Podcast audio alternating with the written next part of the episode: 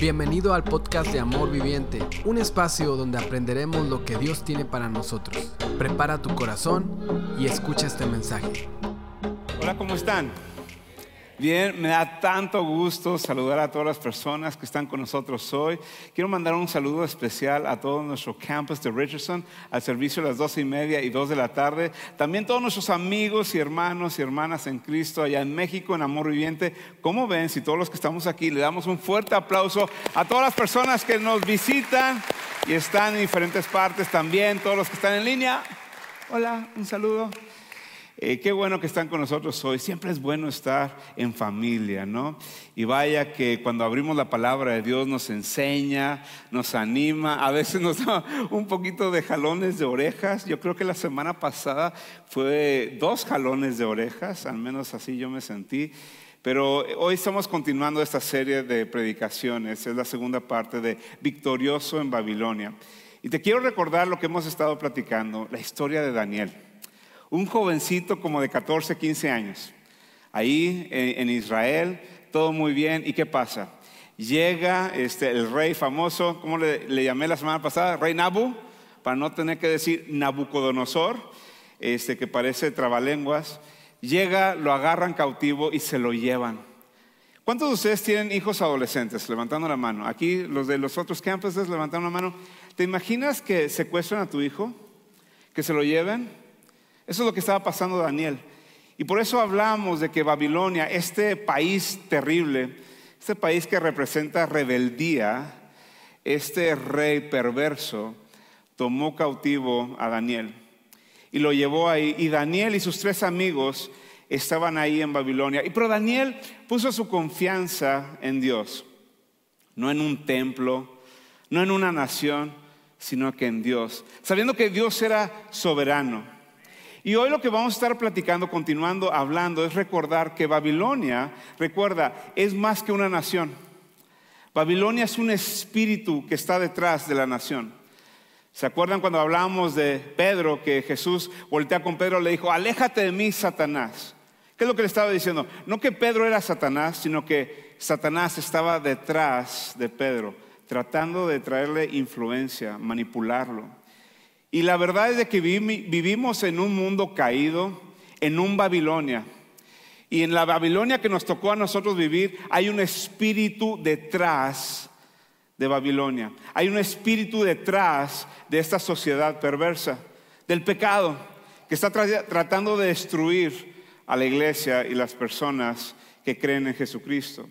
Pero una de las cosas que toca mi corazón es recordar que aunque el espíritu de Babilonia rodeaba a Daniel, el espíritu que llenaba a Daniel era el espíritu del Dios viviente. Y te soy sincero, a veces yo me siento así, rodeado por un espíritu de Babilonia, atacándome. Me siento a veces desanimado, pero lo que me da paz, que sobrepasa todo entendimiento, es saber que aunque estoy rodeado de un espíritu de Babilonia, de un espíritu perverso, de un mundo caído, estoy lleno del Espíritu Santo que me da poder. Y yo hoy te quiero animar y recordar que eso es lo que está dentro de ti. Pero algunos de nosotros cristianos se nos olvida. Se nos olvida que Él nos ha dado poder para ser victoriosos en Babilonia. ¿Y qué pasa? Nos quedamos paralizados. Pensamos en Babilonia y en esa sociedad. ¿Realmente puedo yo hacer una diferencia? Porque la realidad es de que Dios iba a usar a Daniel en Babilonia para influenciar a Babilonia, para transformar a Babilonia. Y Dios quiere usarte a ti y a mí para transformar este mundo, para influenciar este mundo. Pero algunos de nosotros nos desanimamos, vemos la maldad y decimos, oh, ¿qué puedo hacer yo contra tanta maldad? Porque se nos olvida que no es con nuestras fuerzas, sino que es las fuerzas del Espíritu Santo. Nos respalda la autoridad de Jesucristo que venció en esa cruz, que resucitó al tercer día. Entonces, si nosotros hoy aceptamos el reto que Dios quiere usarte a ti para transformar tu familia, para ser de influencia en tu escuela, para transformar y ser influencia en tu sociedad, en tu trabajo, al igual que Daniel. Pero todo esto empieza reconociendo que el Espíritu Santo nos respalda, que somos una luz. Hablábamos de que al ser una luz, una ciudad asentada en un monte que no se puede esconder. ¿Sabías a veces nosotros cristianos se nos olvida? Pensamos que tenemos desventaja, pero la luz siempre tiene ventaja. Yo cuando llego a mi, a mi casa y todo está oscuro y yo prendo esa luz, la luz no batalla en ganar. La luz se enciende y la oscuridad sale huyendo. Tú eres luz para traer esperanza que este mundo necesita. Pero todo empieza, escúchame bien, Daniel transformó, trajo influencia. Dios quiere usarte a ti para transformar Babilonia, traer influencia, pero todo empieza pintando una raya pintando una raya en tu vida donde dices, yo no voy a cruzar esa raya, yo no me voy a contaminar con las cosas del mundo o las cosas de Babilonia. ¿Cuántos de ustedes son fanáticos, les encanta el fútbol soccer? ¿Algunos? Sí. Ah, bueno, qué bueno, porque a mí no me encanta tampoco, ¿verdad? Pero algo que, veo yo en el fútbol soccer, que a mí me gusta más el fútbol americano, ¿verdad? Pero bueno, esa es otra predicación que un día voy a hablar. Pero en el fútbol soccer se han visto que los árbitros cuando cometen una falta, ellos pintan una raya. Se acerca el árbitro y le hace, mira, y le dice a los jugadores, no vayas a cruzar esa línea, esa raya. Y llegan los jugadores y no, hombre, se ponen así, y se ponen así toda la cosa, pero no pueden cruzar. Muchos de nosotros tenemos que reconocer, para transformar e influenciar a tu familia, la sociedad, tu escuela, tu trabajo, tiene que empezar pintando una raya donde tú dices, yo no voy a cruzar esta línea, yo no me voy a conformar, yo no voy a ser como los de Babilonia. Daniel hizo esto. Daniel pintó una raya y decidió en su, en su corazón no contaminarse. Pero hoy vamos a estar hablando de cuándo pintar la raya y cómo pintar la raya.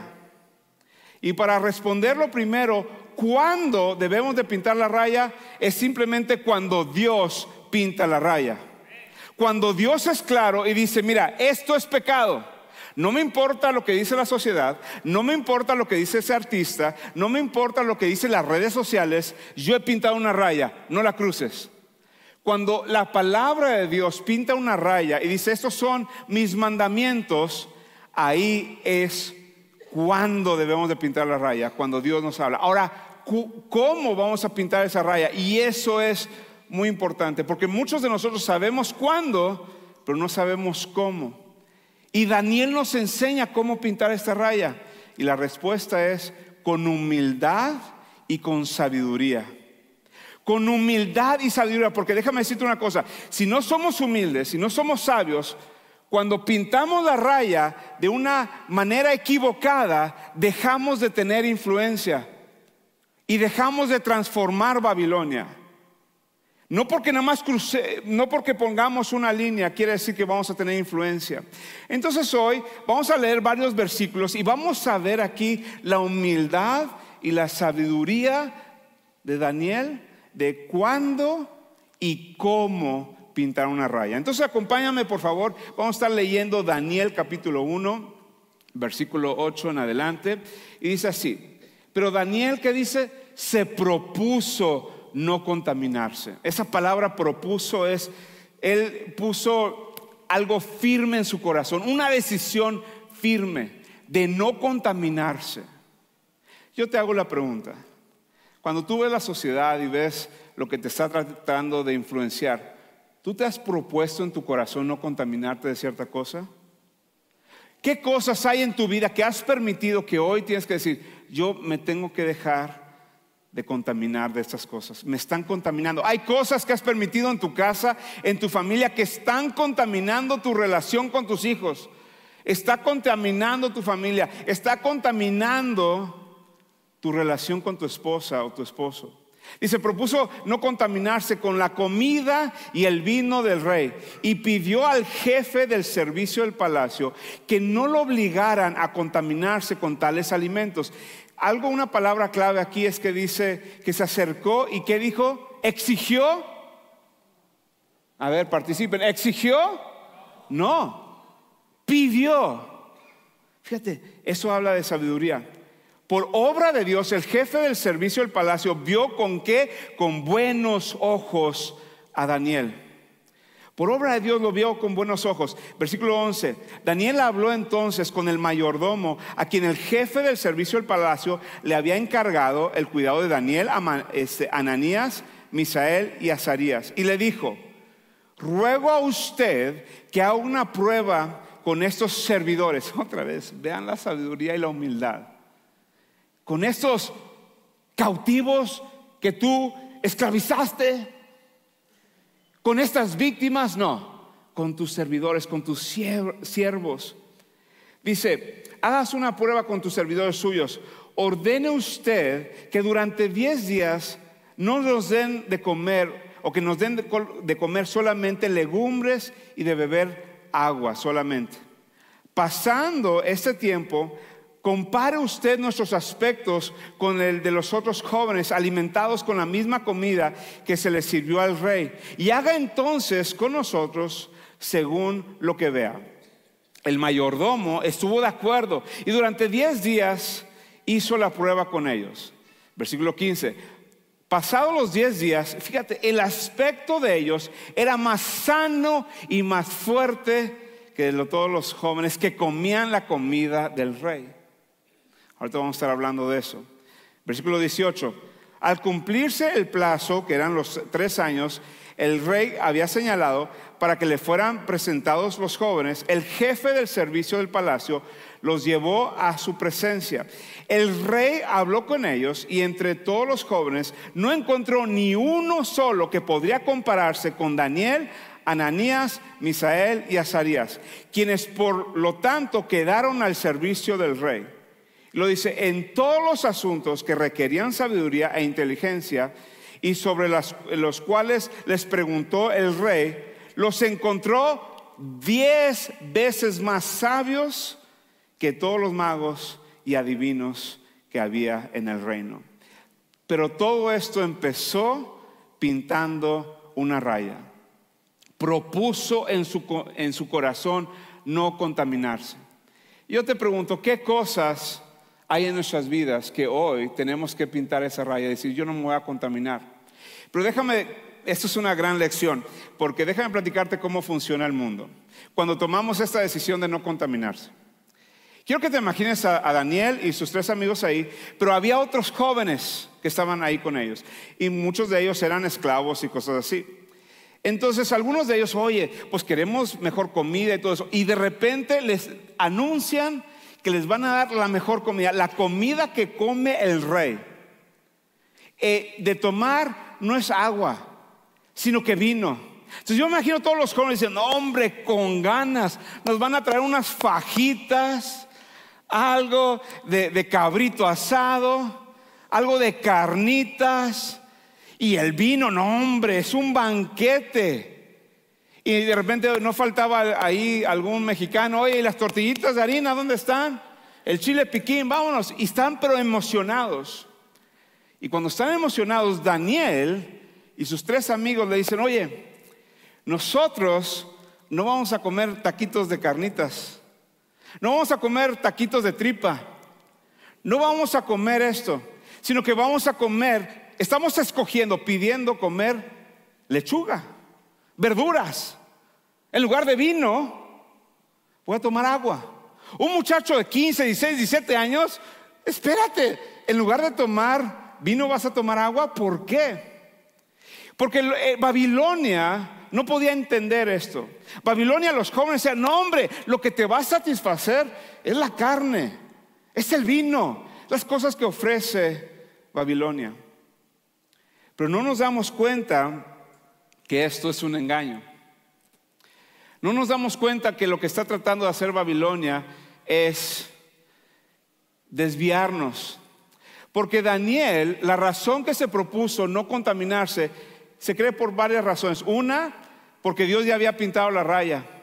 Y estaban ofreciéndole carne de, de cerdo, marrano, ¿ok? Esas son las carnitas, ¿ok? Entonces en el Antiguo Testamento Dios había sido claro, pero también la costumbre era de que la comida la ofrecían primero a ídolos. La comida del rey la ofrecían a ídolos, entonces él se propuso en su corazón, sabes que yo no me voy a contaminar de esto. Para Babilonia, para los otros jóvenes, esto era ridículo. Pero ¿qué es lo que hace Dios? Cuando tú te sometes a Dios, viene una bendición especial. Y ellos se veían de mejor aspecto. Ahora, para aterrizarlo nosotros en nuestras vidas. Vamos a, te voy a dar dos ejemplos. Uno, nuestras finanzas. ¿Qué es lo que te dice el mundo? Llegas a los Estados Unidos o estás en México, en otro país, de repente te dan un, trabajo en el gobierno y es, órale, a trabajar, ahora sí puedes ganar un chorro de dinero. Trabájale más, ahorra más. Ya cuando tienes dinero, pues cómprate un carrazo, ¿no? Una troca, no el bochito que antes manejabas. Antes algunos de nosotros andábamos a pata, caminando. Ya que tienes la oportunidad, pues órale, un, un carro, eso te va a hacer más feliz. No, pues una casa, una casa más grande, vacaciones, más vacaciones. Y eso es lo que te ofrece Babilonia. Pero el seguidor de Cristo dice, lo primero que voy a hacer es que voy a honrar a Dios con mis diezmos y las ofrendas. ¿Y cómo reaccionan los otros jóvenes? ¿Cómo reaccionan el mundo cuando hablas de que vas a honrar a Dios con tus finanzas? ¿Qué? ¿Estás loco? ¿Eso no te va a satisfacer? ¿Eso no te va a hacer robusto y rico? Se burlan. Pero el seguidor de Jesucristo empieza a honrar a Dios con sus diezmos y ofrendas, empieza a decir, ¿sabes que no me voy a endeudar? Mi satisfacción viene de Dios, no en la, en la ropa, no en una casa. Entonces trabajas, en lugar de ser esclavo de tu trabajo, estás más tiempo en casa. Y lo que termina pasando con el seguidor de, de Cristo es que termina su vida con un legado. Termina su vida con una relación con sus hijos, porque no era esclavo del trabajo, tenía tiempo para estar con sus hijos. Pero el de Babilonia, el que empezó a someterse a Babilonia o la influencia de Babilonia, termina en bancarrota, no puede descansar ni dormir porque está pensando en todas las deudas que tiene. Está pensando en cómo, cómo tiene que trabajar en esto, tiene que hacer lo otro. Y el otro está en paz y tranquilidad, más robusto, diez veces más ¿Por qué? Porque viene una bendición especial cuando sigue sus mandamientos. ¿Puedo ser franco con ustedes? Con lo que a veces nos dicen a los hombres. ¿Qué es lo que nos dice Babilonia a los hombres? Oye, pues nosotros somos machos. Los hombres tienen necesidades. Entonces a los hombres nos dice, Babilonia nos quiere engañar en lo sexual.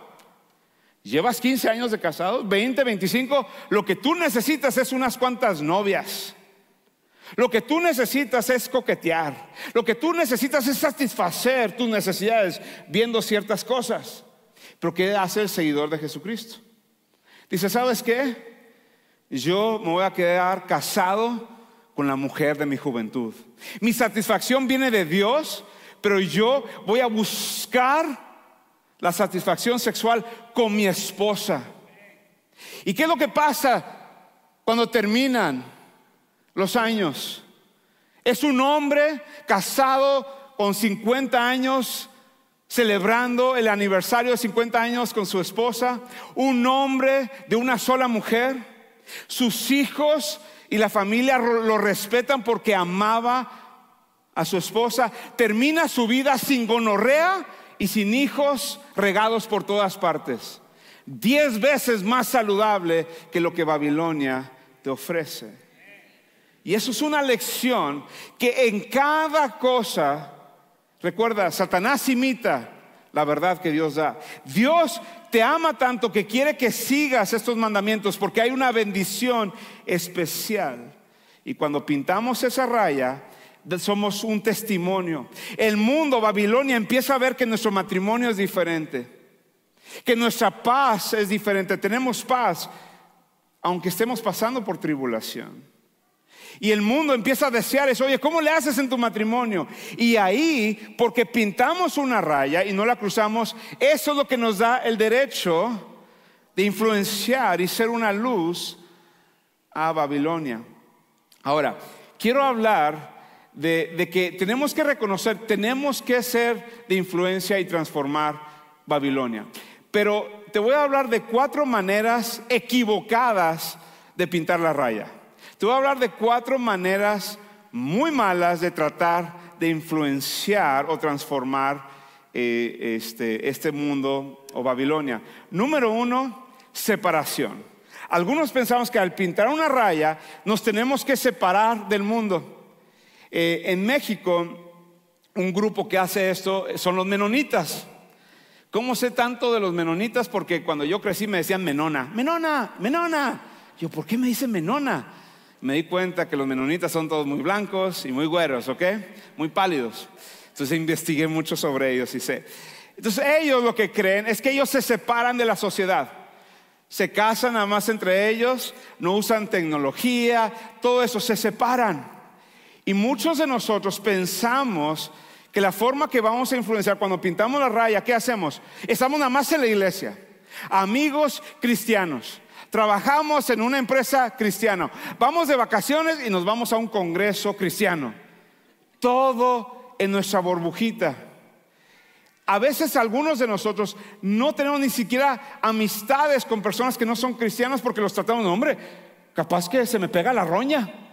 Capaz que se me pega el pecado. Y entonces el problema es de que algunos de nosotros, si yo te preguntara ahorita, ¿cuántos amigos tienes que no son cristianos? Y tu respuesta es que casi nadie, lo que estás haciendo, tú piensas que vas a transformar, influenciar al mundo, aislándote y separándote, pero no. Daniel, él, eh, Daniel estaba ahí en Babilonia haciendo una influencia. Jesús no dijo, vayan todos y enciérrense en un cuarto en Jerusalén. O vayan por todo el mundo y se encierran en sus casas. No, dijo, vayan a todo el mundo y prediquen las buenas noticias. Y hombres y mujeres, necesitas dejar de aislarte. Necesitas reconocer que en el trabajo donde tú estás, en la escuela que tú estás, en la familia donde tú estás, deberías de ser una luz, deberías de transformar. Ahora, la segunda manera equivocada es que algunos dijeron, bueno, como el pastor me dijo que entonces no me aislara, entonces algunos van y hacen asimilación. No hay una diferencia. Hablas tú igual que ellos, vives igual que los de Babilonia. Y pasa lo que, lo que hizo Israel, que Israel adoptó la misma manera de, los reyes que el mundo. Empezaron a adoptar la idolatría. Déjame decirte una cosa, tú eres sal, eres luz. No se trata de que tú disminuyas tu luz para que ahora, bien asimilado que estás, ahora estoy con ellos, pero ¿dónde está tu luz? Entonces, eh, de eso no se trata tampoco, es una manera equivocada. Este, Daniel vivía en Babilonia, pero no se hizo una persona de Babilonia. Entonces tenemos que hacer una diferencia, si no la gente no va a ver ninguna diferencia. Ahora, la manera equivocada, tercera manera equivocada de pintar la raya es, algunos de nosotros nos la pasamos peleando con las personas de Babilonia. Esos son los cristianos que siempre están indignados, enojados, ofendidos por algo y se la pasan nada más poniendo comentarios ahí en Facebook, en Instagram. O, agarras este, un comentario, ¿verdad? Y, lo, y, haces un screenshot y se lo mandas a no sé quién para picarle, para enojarte con ellos. Y quiero enseñarte algo que es muy importante. Nuestro enemigo no son las víctimas de Satanás. Escúchame bien. Nuestro enemigo no es Pedro. Nuestro enemigo es Satanás. Nuestro enemigo no es ese hombre, esa mujer de Babilonia, nuestro enemigo es el espíritu de Babilonia que está atrás de ellos, que honestamente son víctimas de Babilonia. Cuando entendemos eso, algo pasa en nuestro corazón. Pero algunos de nosotros pasamos de que ellos contra nosotros. Pensamos que Dios nos ha llamado a pelearnos con las demás personas. Y Dios no nos ha llamado, sino nos ha llamado a amar a los demás. Y algo que nos ayuda a tener compasión es recordar que hay algo que nos une a todos. Hay algo que une a todas las personas que están aquí en este campus, todas las personas que están en México y en Richardson, todas las personas que están ahorita en, en las escuelas, en el trabajo, todo esto. ¿Y qué dices? ¿Todos somos hijos de Dios? No. ¿Sabes lo que nos une? Que todos somos pecadores y necesitamos la gracia de Jesucristo. Pero algunos de nosotros tratamos a la gente de Babilonia como si ellos son viles pecadores y tú no eres uno de ellos. Todos somos malos, hay un solo bueno que es Jesucristo. Amén. ¿Sí? Entonces, sí, podemos dar un fuerte aplauso al Señor por eso. La cuarta y última mala manera de pintar la raya es la falta de sabiduría y humildad. Algunos de nosotros no somos testimonio con las personas con las que trabajamos, no somos testimonio con nuestra familia, no somos testimonio en la escuela donde estamos. Y pensamos cuando invitamos gente a la iglesia, dice, ay, ¿por qué, por qué no, no van conmigo a la iglesia? Lo que pasa es de que eh, eso es lo que pasa, porque yo soy luz y ellos son oscuridad. Y es lo que pasa, yo estoy pasando por tribulación. No. ¿Sabes por qué es? Porque eres un flojo. Porque eres un mal ejemplo. Porque hablas a lo tonto. siempre llegas tarde. Entonces dicen, ¿eso es ser un cristiano? Para nada. Entonces el problema no es tu fe, el problema es que no te respetan. El problema es que eres un mal ejemplo. Pero ¿qué es lo que decía de Daniel? Daniel en su sabiduría, en su inteligencia, diez veces más que los demás. Entonces yo te pregunto, cuando el, jefe de la empresa o la maestra en tu escuela o la familia piensa en ti, te caracteriza, eh, eh, eres una persona que eres diez veces más puntual. A lo que me refiero con esto no es que llegues diez veces más temprano, sino que simplemente cuando dice, no, esta persona, si te dijo que sí, sé que lo va a cumplir. O dice, no, hombre, ese vato. Te dijo eso, no, no le creas nada.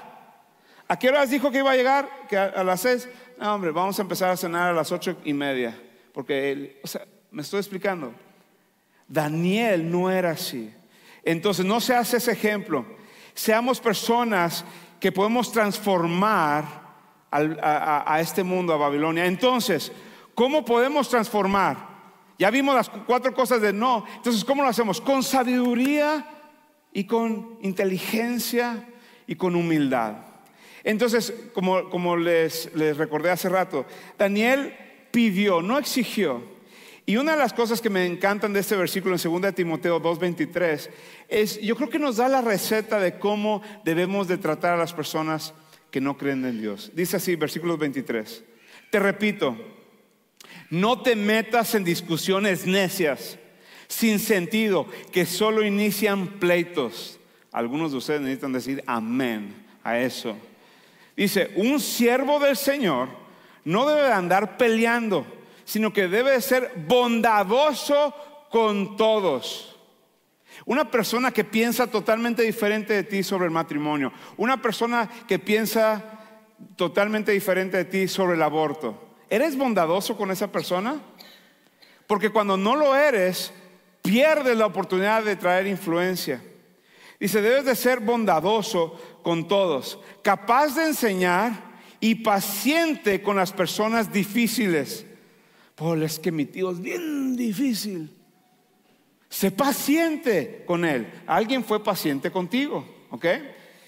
Dice en versículo 25, y esta palabra instruye, es cuando empezamos a hacer luz, cuando empezamos a hablar de la verdad, pero ¿cómo la debemos hacer? Instruye con ternura, eso es con humildad, con sabiduría. Instruye con ternura a los que se oponen a la verdad.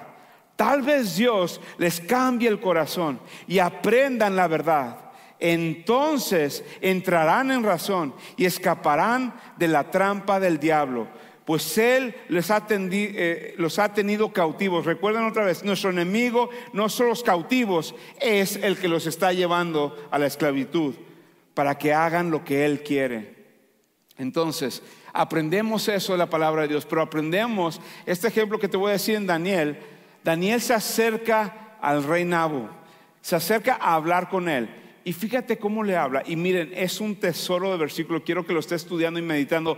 Fíjate cómo él habló. Daniel 2.37 dice, su majestad. Dice, su majestad es el más grande de todos los reyes.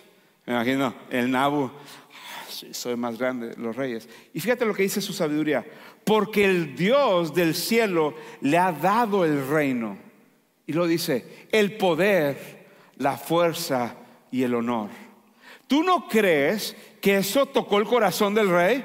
Eso lo animó. No llegó, dijo, su majestad perverso, que me fue y me secuestró, que luego me castró, que luego es Daniel había sido víctima, pero llegó para ser una influencia. Pintó una raya, pero le dio derecho de acercarse al rey y hablar de, de esa forma. Ahora, para nada más seguir reforzando, porque tú dices, tú no conoces a mi jefe, tú no conoces a mis maestros, tú no conoces a X personas, porque estamos ahí tratando de influenciar y transformar, pero de una mala manera. Daniel le tiene que dar malas noticias a rey Nabu y fíjate cómo se, lo, se acerca y le dice en Daniel 4:19, mi Señor, quisiera que los sucesos anticipados de este sueño ocurrieran a sus enemigos y no a usted. Daniel era una persona compasiva. No dijo, pues ahora sí, no que muy picudo. Ahora sí, ¿sabes, ¿sabes lo que me reveló el Señor? Que te va a destruir, que te vas a volver loco. Ja, ja. No.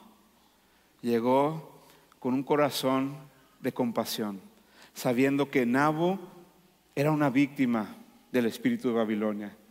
Y dijo, ¿sabes que mi Señor? Quisiera que lo que te va a pasar le pasara a tus enemigos. Eso, hombres y mujeres, es actuar con sabiduría. Lo que hizo Daniel es de que él, donde él estaba, él reconoció que había cada interacción eran oportunidades de transformar y de influenciar. Algunos de nosotros pensamos que las cosas santas, las cosas sagradas solamente pasan en la iglesia. Y de lunes a viernes apagamos nuestra luz y la encendemos el sábado y el domingo. La encendemos cuando vamos a un viaje misionero. Pero déjame decirte una cosa. Tú eres una luz donde quiera que estás. Por eso en Proverbios está diciendo que todo lo que hagamos, en Proverbios 3, 5 dice, confía de todo corazón en el Señor y no en tu propia inteligencia. Ten presente al Señor en todo lo que hagas y Él te llevará por el camino recto. Hombres y mujeres, en todo lo que hagas, en el gobierno, en tu trabajo, en tu escuela, en tu familia pinta una raya. Pinta una raya y, proponte en tu corazón no contaminarte. Pero cuando pintas esa raya, hazlo con humildad, con sabiduría, para que haya una diferencia, para que cuando vean cómo tú amas, cómo tú sirves, la gente se acerque a ti. Empieza hoy, nada más te quiero animar. Hay muchas oportunidades esta semana de transformar, influenciar, pero hazlo con compasión y amor. Si tú estás en construcción, si tú eres un albañil o estás trabajando en construcción, todos tus compañeros ahí son tu congregación. Es tu oportunidad de enseñarles. Si eres una ama de casa, es tu oportunidad de disipular a la siguiente generación. Si eres un policía, tienes la oportunidad de ser un misionero.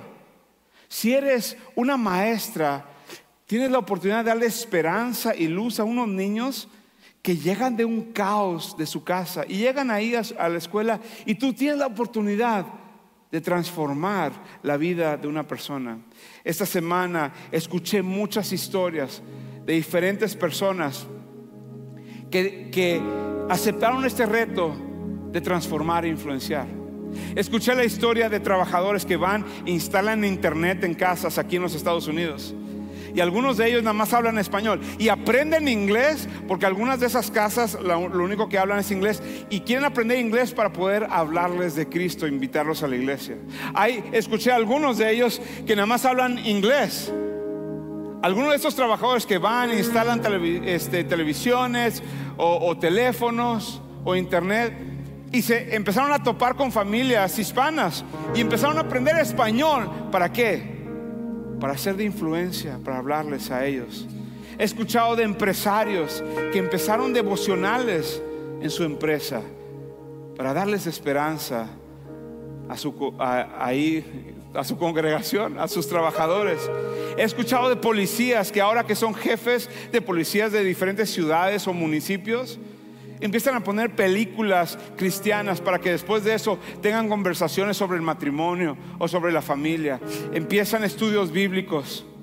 Hay personas que trabajan en funerarias, que en el momento más difícil de la vida de las familias, le piden a la iglesia material para ellos puedan poder compartir a esas familias. Oran con esas familias. Les comparten versículos para darles esperanza. Les comparten las buenas noticias.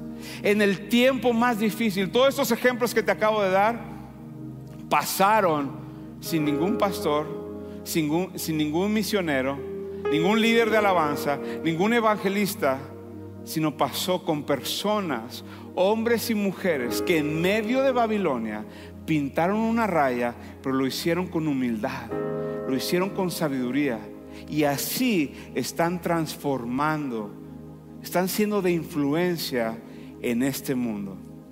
Están trayendo honor y gloria a Dios. Les voy a pedir a todas las personas que se pongan de pie en este momento aquí en este campus y todas las personas en los diferentes campuses. Yo creo que el llamado y la oración hoy es obvia. Seamos luz. No nos podemos quedar paralizados.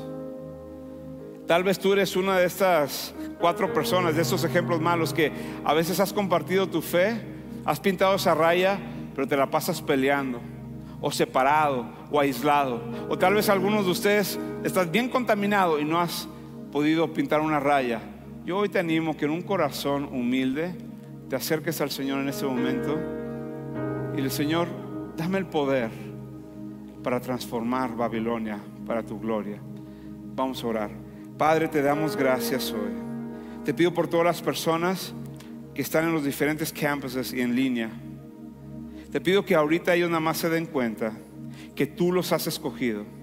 No es coincidencia que ellos estén en la escuela que están. No es coincidencia que están en el trabajo donde ellos están. Están ahí para ser tus embajadores. Están ahí para traer luz, esperanza. Te pido que seamos humildes. Seamos una iglesia, Señor, que nos acerquemos, pintemos esa raya con amor, con compasión, con humildad y con esperanza, Señor. En el nombre de Cristo Jesús. Y todos dijeron, Amén y amén. ¿Por qué no le damos un fuerte aplauso al Señor? Gracias por escucharnos. Nos encantaría estar en contacto contigo. Síguenos en nuestras redes sociales. Nos encuentras como Amor Viviente AR. Somos una comunidad de gente real con esperanza real.